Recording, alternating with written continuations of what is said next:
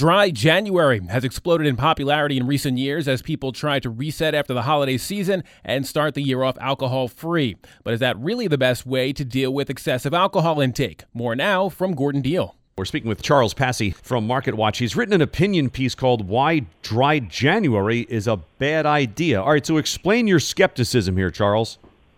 Well, let's begin with the fact a lot of people are doing dry January. I don't know if you're like me, but I feel like every time I turn to one of my social media channels, I've got, you know, 28 friends who are talking about, I'm doing dry January, I'm going to be healthy, it's a new year, and all that.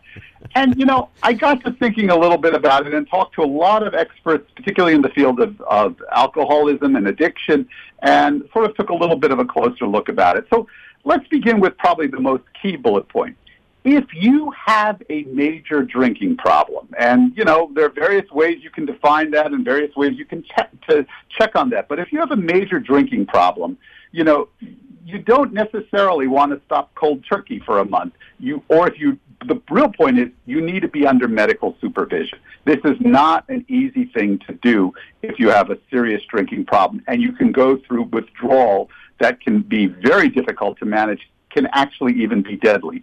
So again, if you have a serious drinking problem, don't just casually say, I'm going to do dry January. And I think that's a message that has not gotten out there. Yeah. The other thing is you also have to look at why you're drinking.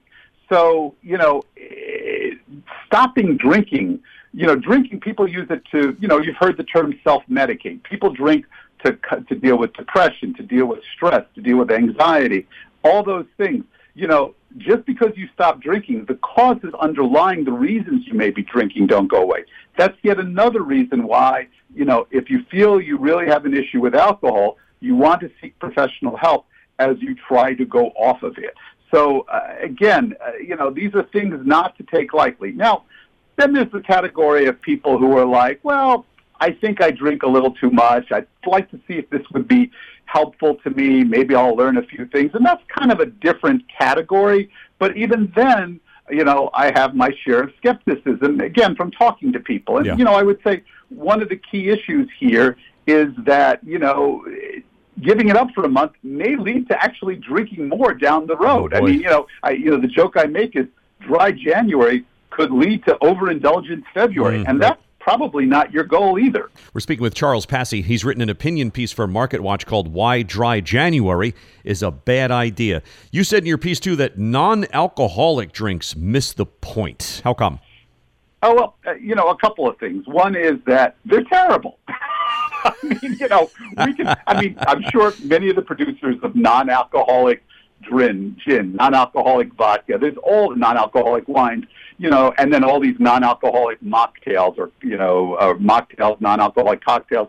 Um, you know, yes, there are a few of them that I'm sure are good. I've had a few that are, you know, passable. But you know, um, uh, you know, these drinks are often too sweet.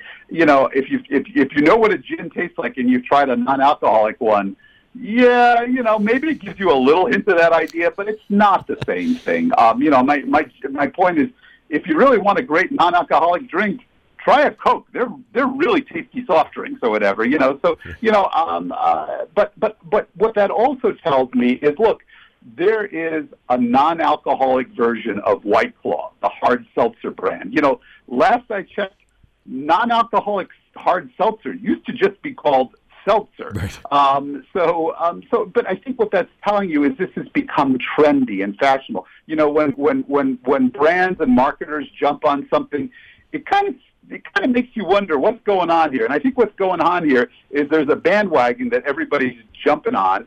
And you know, are we doing this because we think it's cool and trendy, or are we doing it because we really want to address a drinking issue? And so, you know, so so you've got people who are doing it, jumping on these products that probably don't taste that good, um, and uh, and and are they doing it for legitimate reasons, or are they just kind of want to join the cool crowd and do dry January? Charles Passy from Market Watch with our own cocktail lover, Gordon Deal.